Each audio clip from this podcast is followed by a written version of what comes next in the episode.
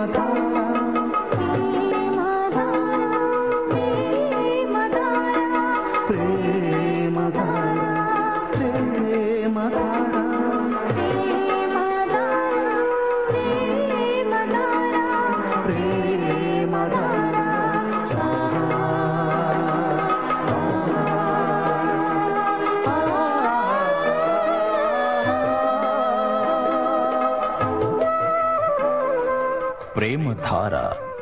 ప్రేమధార Bible అధ్యయన పాఠశాల. శ్రోతలకు స్వాగతం.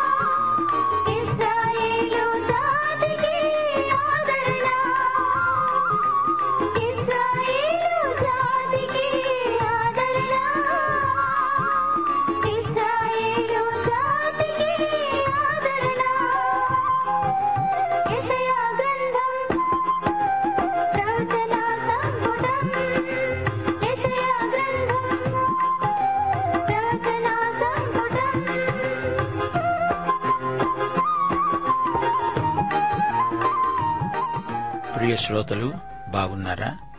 క్రీస్తునందు మీ ఆధ్యాత్మిక వ్యక్తిత్వాన్ని పెంపొందించుకుంటున్నారా? క్రీస్తునందు ఉన్నవారు క్రీస్తుకు బయట లోకంలో ఉన్నవారి కంటే భిన్నమైన ప్రజలు. వీరిలో ఒక ప్రత్యేకత ఉంది. క్రీస్తు యొక్క మనస్సు కలిగిన వారై బయట ఉన్నవారిని సానుభూతితో ప్రేమతో ఆకర్షిస్తారు. అతడొక విశ్వాసి అతని పొరుగువాడు జగడాలమారి. ఇద్దరూ రైతులే.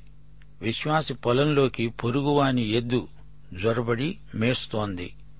అప్పుడు విశ్వాసి ఎద్దును అతని సొంత పొలంలోకి తోలాడు. మర్నాడు పొరుగువాడు ఎద్దును కావాలని విశ్వాసి పొలంలోకి తోలాడు.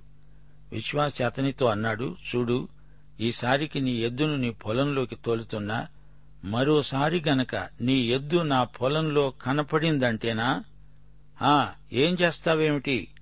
దురుసుగా అన్నాడు పొరుగువాడు. మళ్ళీ నీ పొలంలోకే తోలుతా అన్నాడు విశ్వాసి. దాంతో ఎదుటివాడు అవాక్కైపోయాడు. నేస్తం క్షమించు ఇక మీదట ఇలాంటిది జరగకుండా జాగ్రత్త పడతాను అన్నాడు జగడాలమారి పొరుగువాడు. అది విశ్వాసుల ప్రత్యేకత అంటే. సరే రండి రేడియోకు దగ్గరగా వచ్చి కూర్చోండి ప్రార్థించుకుందాం. ప్రియదేవా ప్రేమగల తండ్రి నీకు మా హృదయపూర్వకమైన కృతజ్ఞతలు మా శ్రోతలు వారి కుటుంబాలు మీ కృపాసనము వద్ద చేరి మీకు మనవి చేస్తున్నారు. వాక్యాశీర్వాదములు వారికి మెండుగా దయచేయండి.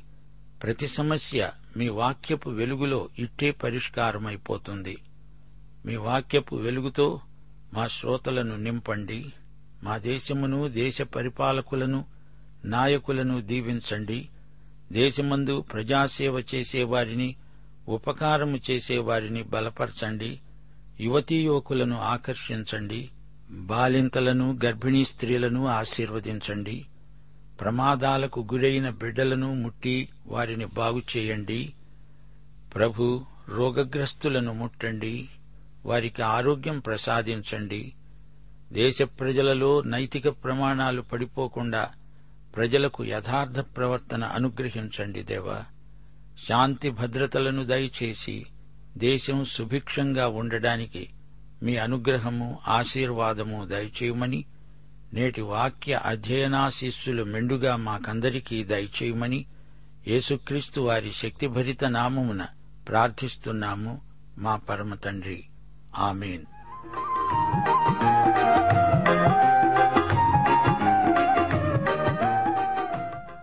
ప్రియ శ్రోతలు ఈ రోజున మనం యషయా గ్రంథం ఏడో అధ్యాయం వినబోతున్నాము. ఈ అధ్యాయంలో కన్యక గర్భధారణ ఇమ్మానుయేలు పుట్టుక అషూరు యూదా దేశంపై చేసిన దండయాత్ర వివరాలు వినబోతాము. ఒకటి రెండు వచనాలలో యూదాకు ఇస్రాయేలుకు మధ్య అంతఃకలహం సిరియా ఇస్రాయేలు పక్షాన ఉంది. మూడు నుండి తొమ్మిదో వచనం వరకు యషయా అతని కుమారుడు షహర్యాషూబు ఆహాజును కలుసుకుంటారు. ఆహాజు యూదా రాజు దేవుడు ఈ రాజుకు ప్రోత్సాహకరమైన మాట చెప్పాడు. పది నుండి పదహారో వచనం వరకు కన్యక గర్భధారణ ప్రవచనం. దావీదు వంశమందు మెస్సియా జన్మం. ఆహాజు ఈ సంకేతాన్ని గురించి అడగలేదు. పదిహేడు నుండి ఇరవై ఐదో వచనం వరకు యూదాపై అషూరు ముట్టడి ప్రవచనం. ఇది దేవుని తీర్పు మాత్రమే. ఇప్పుడు మొదటి వచనం నుండి వినండి. యూదా రాజైన ఉజీయా మనుమడు యోతాము కుమారుడైన ఆహాజు దినములలో సిరియా రాజైన రెజీను ఇస్రాయేలు రాజు రెమల్యా కుమారుడైన పెకహు యుద్ధము చేయాలని ఎరుషలేము మీదికి వచ్చారు. గాని అది వారి వల్ల కాలేదు. రెండు రాజులు పదహారో అధ్యాయం రెండో వచనం అహాజు ఏలనారంభించినప్పుడు ఇరవై ఏండ్ల వాడై ఎరుషలేమునందు పదహారు సంవత్సరాలు ఏలాడు. తన పితరుడైన దావీదు తన దేవుడైన యహోవా దృష్టికి నీతిగా ప్రవర్తించినట్లు అతడు ప్రవర్తించక ఇస్రాయేలు రాజులు ప్రవర్తించినట్లు తాను ప్రవర్తించాడు. ఏడో అధ్యాయంలోని యషయా ప్రవచనాలు యషయా దర్శనం తరువాత అతడు సేవార్థమై పిలువబడిన తరువాత ఉజియా రాజు మరణానంతరం పలుకబడినవి. ఉజియా ఎవరు? ఇతడు యోతాము కుమారుడు. పదహారు సంవత్సరాలు రాజ్యమేలాడు.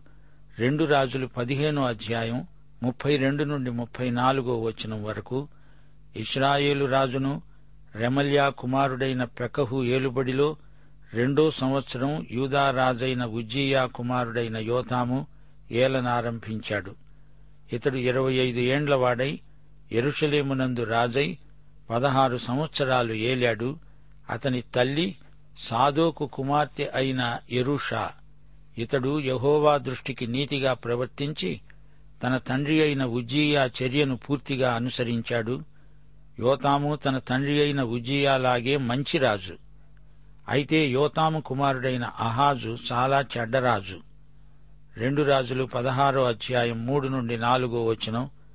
అతడు ఇస్రాయేలీయుల ముందర నిలువకుండా యహోవా వెళ్ళగొట్టిన జనులు చేసిన హేయమైన క్రియలు చేస్తూ తన కుమారుణ్ణి అగ్నిగుండం దాటించాడు. అతడు ఉన్నత స్థలాలలో కొండమీద సమస్తమైన పచ్చని వృక్షముల క్రింద బలులు అర్పిస్తూ ధూపము వేస్తూ వచ్చాడు. ఉత్తరాన ఇస్రాయేలు సిరియా రాజుతో చేరి తన మీద దాడి చేయబోతున్నాడు. యషయా ఏడో అధ్యాయం రెండో వచనం. సిరియనులు ఎఫ్రామీయులను తోడు చేసుకున్నారని దావీదు వంశస్థులకు తెలుపబడగా గాలికి అడవి చెట్లు కదలినట్లు వారి హృదయము వారి జనుల హృదయము కదిలాయి. ఇస్రాయేలు రాజైన పెకహు సిరియా రాజైన రెజీనుతో కలిశాడంటే అహాజుకు భయం వేసింది. సిరియా ఇస్రాయేలు వేరువేరుగా వచ్చినప్పుడు అహాజు భయపడలేదు. వారేకమయ్యారంటే తప్పక జయిస్తారు అని అహాజు పౌరులు కూడా భయపడ్డారు. కొంతకాలానికి యూదా రాజ్యం బబులోను చేతిలో ఓడిపోవటం తప్పదు. యషయా ఏడో అధ్యాయం మూడో వచనం.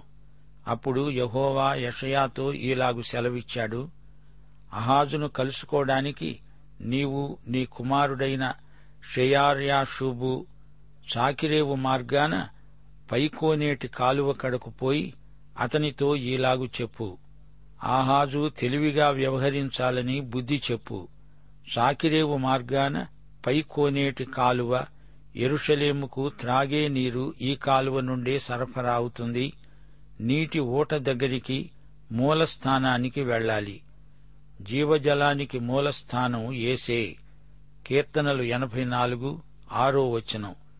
వారు బాకాలోయలోబడి వెళుతూ దానిని జలమయముగా చేస్తారు. తొలకరి వాన వారిని దీవెనలతో కప్పుతుంది. అది పై కాలువ ఉన్నతమైనది. ఆదికాండం పద్నాలుగు అధ్యాయం పద్దెనిమిదో వచనం. మెల్కీ సెదెకు సర్వోన్నతుడైన దేవుని యాజకుడు. అతడు అబ్రాహాముకు రొట్టె ద్రాక్షరసము తెచ్చి ఇచ్చాడు. అతడు యేసుప్రభువుకు ముందు గుర్తు చాకిరేవు మార్గము పైకోనేటి కాలువ ఎత్తుగా ఉన్న ఈ మార్గాన నడిస్తే బాటసారుల పాదాలు శుభ్రంగా ఉంటాయి. పై మార్గం ఏసే. సామెతలు పదహారు వచనం పదిహేడు. చెడుతనమును విడిచి నడవటమే యథార్థవంతులకు రాజమార్గం. ఈ మార్గం యేసుక్రీస్తే. ఇది పరిశుద్ధులు నడిచే మార్గం. యషయా ముప్పై ఐదో అధ్యాయం ఎనిమిదో వచనంలో కూడా ఇదే రాజమార్గం పేర్కొనబడింది. అక్కడ దారిగా ఉన్న రాజమార్గం ఏర్పడుతుంది. అది అపవిత్రులు పోకూడని మార్గం అది మార్గమున పోయేవారికి ఏర్పరచబడుతుంది. మూఢులైన దానిలో నడుస్తూ త్రోవ తప్పరు. యేసుప్రభువే మార్గము సత్యము జీవము. కీర్తనలు ఎనభై నాలుగు వచనం ఐదు. నీ వలన బలమునందు మనుష్యులు ధన్యులు. యాత్ర చేసే మార్గములు వారికి అతి ప్రియములు. అట్టి మార్గమే అయి ఉన్న యేసు ప్రభువును కలిగిన వారే ధన్యులు. సాకిరేవు మార్గమున వారు బట్టలు ఉతుక్కుంటారు. ఏసే మనకు శుచి శుద్ధి. యోహాను సువార్త పదిహేనో అధ్యాయం మూడో వచనంలో ప్రభు అన్నాడు నేను మీతో చెప్పిన మాటను బట్టి మీరిప్పుడు పవిత్రులై ఉన్నారు. ప్రియ శ్రోతలు వింటున్నారా? అహాజు రాజును కలుసుకోవడానికి యషయా వెళ్ళిన స్థలం ప్రవచనాత్మకమైనది. అందులో ఉన్న ఆధ్యాత్మిక అంతర్భావాన్ని ఇంతవరకు మనము చూచాము. యషయాతో దేవుడంటున్నాడు నాలుగో వచనం భద్రము సుమ నిమ్మళించు. పొగరాజుతున్న ఈ రెండు కొరకంచు కొనలకు అనగా రెజీను సిరియనులు రెమల్యా కుమారుడు అనే వారి కోపాగ్నికి నీవు జడియవద్దు. నీ గుండె అవియనీయకు. సిరియా ఎఫ్రాయిము రెమల్యా కుమారులు నీకు కీడు చెయ్యాలని ఆలోచిస్తూ మనము యూదాదేశము మీదికి పోయి దాని జనులను భయపెట్టి దాని ప్రాకారములను పడగొట్టి టాబియేలు అనేవాని కుమారుణ్ణి దానికి రాజుగా నియమిస్తాను రండి అని చెప్పుకున్నారు. అయితే ప్రభు అయిన యహోవా ఈలాగు సెలవిస్తున్నాడు. ఆ మాట నిలువదు జరగదు. దమస్కు సిరియాకు రాజధాని దమస్కునకు రెజీను రాజు. అరవై ఐదు సంవత్సరాలు కాకమునుపు ఎఫ్రాయిము జనము కాకుండా నాశనమవుతుంది. షొమ్రోను ఎఫ్రాయిమునకు రాజధాని షొమ్రోనుకు రెమల్యా కుమారుడు రాజు. మీరు నమ్మకపోతే స్థిరపరచబడరు. దేవుడు స్పష్టం చేస్తున్నాడు. అహాజు తెలుసుకోవాలి. ఉత్తరాన ఇద్దరు శత్రురాజులు ఏకమయ్యారు. దానికి రాజు భయపడనక్కర్లేదు. శత్రురాజులు ఓడిపోతారు. అయితే ఆహాజు ఒక పట్టాన నమ్మే మనిషి కాడు. అతడు సందేహాల పుట్ట. యషయా ప్రవచనాలు నిజమని అహాజు చేత ఎలా ఒప్పించాలి? నమ్మకపోతే మీరు స్థిరపడరు అంటున్నాడు దేవుడు. మన విశ్వాసానికి బలమైన స్థిరమైన ఆధారం ఉన్నది. యేసుక్రీస్తే మన పునాది. ఆయన దేవుని కుమారుడు. ఆయన చనిపోయి పాతిపెట్టబడి తిరిగి లేచాడని చరిత్ర చెబుతున్నది. ఈ విషయాన్ని మనము కాదనలేము. ఒకటి కొరింతి మూడో అధ్యాయం పదకొండో వచనం వేయబడినది తప్ప మరొక పునాది ఎవడునూ వేయనేరడు. ఈ పునాది యేసుక్రీస్తే ఈ విషయాన్ని నమ్మిన వానికి అనగా రక్షించే విశ్వాసము గలవానికి స్థిరమైన పునాది నిలకడగా ఉంటుంది. దేవుణ్ణి తెలుసుకోవాలంటే నీ పాపాలను ఒప్పుకోవాలి విడిచిపెట్టాలి. ఆహాజు విషయం కూడా అంతే. పదో వచనం. యహోవా ఆహాజునకు ఈలాగు సెలవిచ్చాడు. నీ దేవుడైన యహోవా వలన సూచన అడుగు. అది పాతాళమంత లోతైనా సరే ఊర్ధ్వలోకమంత ఎత్తైనా సరే. శ్రోతలు గమనించండి. అహాజుకు విశ్వాసం బొత్తిగా లేదు. అహాజు వేషధారి. అతని భక్తి కేవలం నటన బూటకం. పన్నెండో వచనంలో అంటున్నాడు నేను అడగను యహోవాను శోధింపను. చూడండి ఇతని మాటలు కేవలం నటన. చక్కగా మాట్లాడుతున్నాడు గాని అతనిలో విశ్వాసం ఏమాత్రమూ ఉన్నట్లు కనిపించదు. అయ్యో వేషధారులకు శ్రమ. యహోవా ప్రవక్త ద్వారా అన్నాడు దావీదు వంశస్థులారా వినండి. మనుష్యులను విసిగించటం చాలదనుకొని నా దేవుణ్ణి కూడా విసిగిస్తారా? నేను దేవుణ్ణి శోధించను అంటున్నాడు ఆహాజు. అలా కాదు. నన్ను పరీక్షించి చూడు. నేను ఎలాంటివాణ్ణో చూడు అంటున్నాడు దేవుడు. దేవుడు రుజువు ఇస్తానన్నప్పుడు వద్దు అనేవాడు వేషధారి వంచకుడు. యషయా చెప్పాడని నీవు నమ్మవద్దు నేను ఎవరినో రుచిచూచి తెలుసుకో అంటున్నాడు దేవుడు. ఆహాజు నాకు సూచన అక్కర్లేదు అన్నప్పుడు దేవుడతణ్ణి అవతల పెట్టివేసి అహాజు నీకు కాదు ఇస్రాయేలు వంశానికి ప్రభువు తానే ఒక సూచన చూపుతాడు అన్నాడు. పద్నాలుగో వచనం ఆలకించండి కన్యక గర్భవతి అయి కుమారుణ్ణి కని అతనికి ఇమ్మానుయేలు అని పేరు పెడుతుంది. శ్రోతలారా ఇది ఎంతో గొప్ప ప్రవచనం. కన్యక కుమారుణ్ణి కనడం ప్రవచనాలన్నిటిలోకి ఎంతో ప్రాముఖ్యమైన ప్రవచనం. కన్యక కుమారుణ్ణి కనటం ఎలా జరిగిందో నాలుగు సువార్తలు విని మీరు గ్రహించగలరు. మత్తయి సువార్త మొదటి అధ్యాయం పద్దెనిమిది నుండి ఇరవై మూడో వచనం వరకు యేసుక్రీస్తు జనన విధము ఎట్లనగా ఆయన తల్లి అయిన మరియ యోసేపునకు ప్రధానము చేయబడిన తరువాత వారు ఏకము కాకమునుపు ఆమె పరిశుద్ధాత్మ వలన గర్భవతి అయింది. ఆమె భర్తయైన యోసేపు నీతిమంతుడై ఉండి ఆమెను అవమానపరచనొల్లక రహస్యముగా ఆమెను విడనాడనుద్దేశించాడు. అతడు ఈ సంగతులను గురించి ఆలోచించుకుంటూ ఉండగా ఇదిగో ప్రభుదూత స్వప్నమందు అతనికి ప్రత్యక్షమై దావీదు కుమారుడవైన యోసేపు నీ భార్య అయిన మరియను చేర్చుకోవడానికి భయపడవద్దు. ఆమె గర్భము ధరించినది పరిశుద్ధాత్మ వలన కలిగినది. ఆమె ఒక కుమారుణ్ణి కంటుంది. తన ప్రజలను వారి పాపముల నుండి ఆయనే రక్షిస్తాడు గనుక ఆయనకు యేసు అని పేరు పెడతావు అన్నాడు. ఇదిగో కన్యక గర్భవతి అయి కుమారుణ్ణి కంటుంది. ఆయనకు ఇమ్మానుయేలు అని పేరు పెడతారు అని ప్రభువు తన ప్రవక్త ద్వారా పలికిన మాట నెరవేరేటట్లు ఇదంతా జరిగింది. ఇమానుయేలు అనే పేరుకు భాషాంతరమున దేవుడు మనకు తోడు అని అర్థం. యోసేపు నిద్రమేలుకుని ప్రభువు దూత తనకు ఆజ్ఞాపించిన ప్రకారం చేసి తన భార్యను చేర్చుకున్నాడు. యషయా ఏడో అధ్యాయం పద్నాలుగో వచనం. కన్యక గర్భధారణను గురించిన మహాప్రవచనమిది. కన్యక అనే మాట హీబ్రూ భాషలో ఆల్మా అనబడుతుంది. ఆల్మా అంటే కన్యక అవివాహిత. ఆల్మా అంటే యువతి అని మాత్రమే అర్థం చెప్పకూడదు. ఆమె కన్యక అని కూడా చెప్పాలి. అబ్రహాము సేవకుడు ఎలియాజరు అతడు హారాను దేశానికి ప్రయాణమై వెళ్ళాడు ఎలియాజరు ప్రార్థించాడు నన్ను సరైన స్త్రీ వద్దకు నడిపించు అన్నాడు. ఆదికాండం ఇరవై నాలుగో అధ్యాయం పదహారో వచనంలో ఆ చిన్నది మిక్కిలి చక్కనిది ఆమె కన్యక ఏ పురుషుడునూ ఆమెను కూడలేదు అని చెప్పబడింది. చిన్నది అనే మాట హీబ్రూ భాషలో నయారా. ఆమె కన్యక అని స్పష్టంగా చెప్పబడింది. ఆదికాండం ఇరవై నాలుగో అధ్యాయం నలభై మూడో వచనంలో ఎలియాజరు అన్నాడు నేను ఈ నీళ్ళ బావి వద్ద నిలిచి ఉండగా నీళ్ళు చేదుకోవడానికి వచ్చిన చిన్నదానితో నీ కడవలో నీళ్ళు కొంచెము నన్ను తాగనిమ్మని అడుగుతాను అని చెప్పినట్లు తన ప్రార్థన అనుభవాన్ని వారితో పంచుకున్నాడు. ఆల్మా అనే మాట ఇక్కడ వాడబడింది ఆమె కన్యక అని చెప్పబడింది. యషయా ప్రవచనాన్ని మత్తయి ఉదహరించాడు కన్యక గర్భము ధరించి కుమారుణ్ణి కంటుంది అతని పేరు ఇమ్మానుయేలు.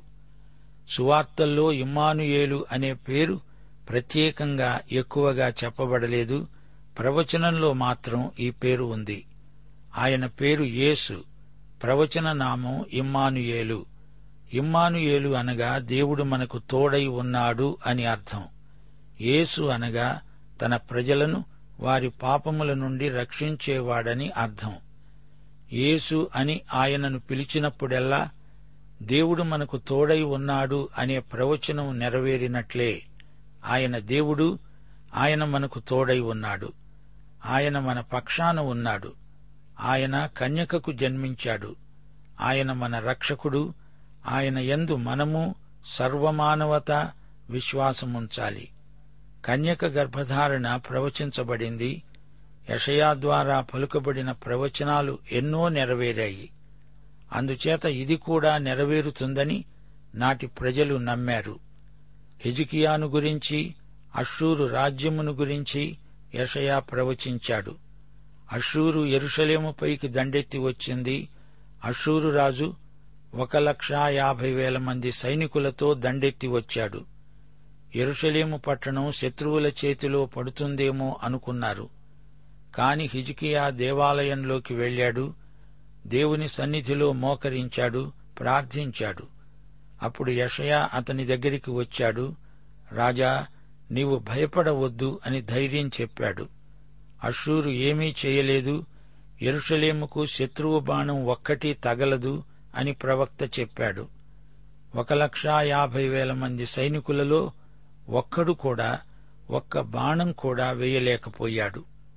ఈ విధంగా యషయా ప్రవచనం నెరవేరిందని అందరికీ తెలిసిపోయింది. అషూరు ఎరుషలేమును పట్టుకోలేకపోయింది. అలాగే కొత్త నిబంధనలో యేసుక్రీస్తు కన్యక గర్భాన పుట్టినప్పుడు యషయా ప్రవచనం నెరవేరింది. పదిహేనో వచనం కీడును విసర్జించడానికి మేలును కోరుకోవడానికి తెలివి వచ్చినప్పుడు అతడు పెరుగు తేనె తింటాడు. పెరుగు తేనె బీదల ఆహారం. యేసుక్రీస్తు ఒక నిరుపేద గృహములో జన్మించాడు. పదహారో వచనం కీడును విసర్జించడానికి మేలును కోరుకోవడానికి ఆ బాలునికి తెలివి రాకముందు నిన్ను భయపెట్టే ఆ ఇద్దరు రాజుల దేశము పాడుపెట్టబడుతుంది. ఈ వచనం మెస్సియా రాకడతో నెరవేరింది. అహాజుకు ఇది అర్థం కాలేదు. ప్రియ శ్రోతలు ఈ అధ్యాయంలో అహాజు రాజు ఎంతో భయపడ్డాడు. అతని గుండెలు అవిసిపోయాయి. ఇద్దరు శత్రురాజులను గురించి రాజు ఆందోళన చెందాడు. సిరియా రాజ్యము ఇస్రాయేలు రాజ్యము ఏకమై యూదారాజైన అహాజు మీదికి దండెత్తి వస్తాయని అషూరు ఈజిప్టు కూడా ఏకమయ్యాయని విని అహాజుకు గుండె దడ పుట్టింది. పరిస్థితులు వ్యతిరేకించినప్పుడు దేవుని వైపు తిరగాలి. కాని అహాజు తన సొంత తెలివిపై ఆధారపడ్డాడు. అషూరుతో సంధి చేసుకున్నాడు. కాని అషూరు సంధి నిబంధనను భంగం చేసింది. పది నుండి పదమూడో వచనం వరకు దేవుడు సూచన చూపుతానని చెప్పాడు. కాని అహాజు తిరస్కరించాడు. అంటే అహాజు యషయాను అతణ్ణి పంపిన దేవుణ్ణి తిరస్కరించాడు. దేవుని వాక్యం తప్పక నెరవేరుతుంది. మనము నమ్మాలి. అహాజు మాట్లాడాడు కాని ఆ ప్రకారం చేయలేదు.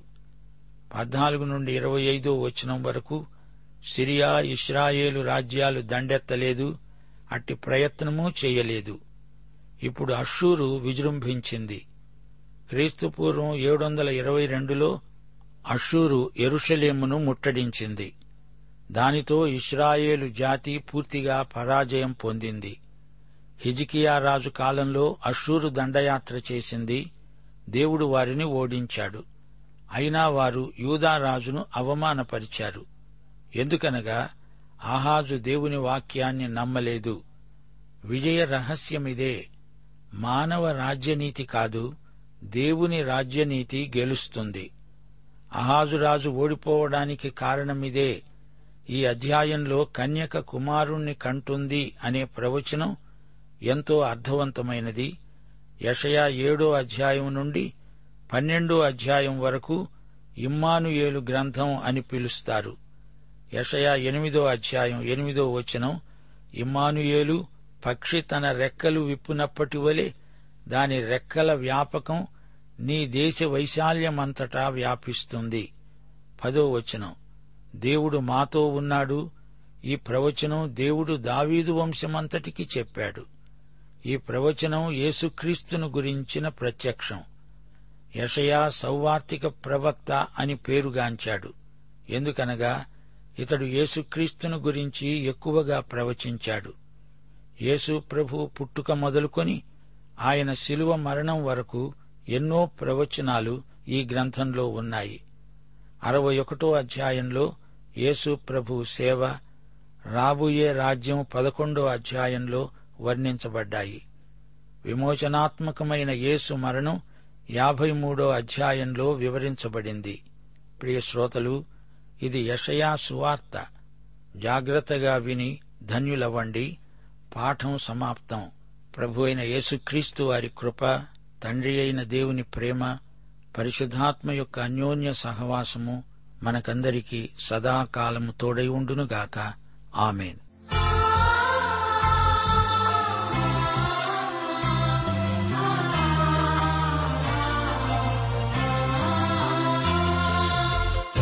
తల్లికున్నదా తండ్రికున్నదా నీ ప్రేమ జాలీసయ్యా అన్నదమ్ములకైనా కన్న బిడ్డలకైనా నీ ప్రేమ లేదు ఏసయ్యా. తల్లికున్నదా తండ్రికున్నదా నీ ప్రేమ జాలి ఏసయ్యా. అన్నదమ్ములకైనా కన్న బిడ్డలకైనా నీ ప్రేమ లేదు ఏసయ్యా. ఏసయ్యా ఏసయ్యా మంచి ఏసయ్యా. ఏసయ్యా ఏసయ్యా నా మంచి ఏసయ్యా. ఏసయ్యా ఏసయ్యా మంచి ఏసయ్యా. ఏసయ్యా ఏసయ్యా నా మంచి ఏసయ్యా. తల్లికున్నదా తండ్రికున్నదా నీ ప్రేమ జాలి ఏసయ్యా. ప్రేమధార బైబిల్ అధ్యయన కార్యక్రమంలో మీరింతవరకు ఏషియా గ్రంథ వర్తమానాలు వింటూ ఉన్నారు. ఈ గ్రంథ ధ్యానాలు మీ అనుదిన ఆత్మీయ జీవితాన్ని మరింత శక్తితో ధైర్యంతో సహనంతో కొనసాగించడానికి సహాయపడగలవని భావిస్తున్నాం. ప్రస్తుతం మీరు వింటున్న ఏషియా గ్రంథ ధ్యానాలపై గొప్ప రక్షణ అనే పుస్తకాన్ని సిద్ధం చేస్తున్నాం. గొప్ప రక్షణ అనే ఈ పుస్తకాన్ని పొందగోరేవారు ఈ రోజే మాకు వ్రాసి లేదా ఫోన్ చేసి మీ పేరు నమోదు చేయించుకోవచ్చు. మా address Premadhara Trans World radio India తపాలా సంచి నాలుగు సికింద్రాబాద్ ఐదు సున్నా సున్నా సున్నా ఒకటి ఏడు. మా సెల్ ఫోన్ నంబర్లు తొమ్మిది మూడు తొమ్మిది తొమ్మిది తొమ్మిది ఐదు రెండు ఐదు ఏడు సున్నా. మరొక నంబర్ తొమ్మిది మూడు తొమ్మిది తొమ్మిది తొమ్మిది ఐదు రెండు ఐదు ఎనిమిది సున్నా. మా email ID Telugu TTB at radio eight eight two dot com.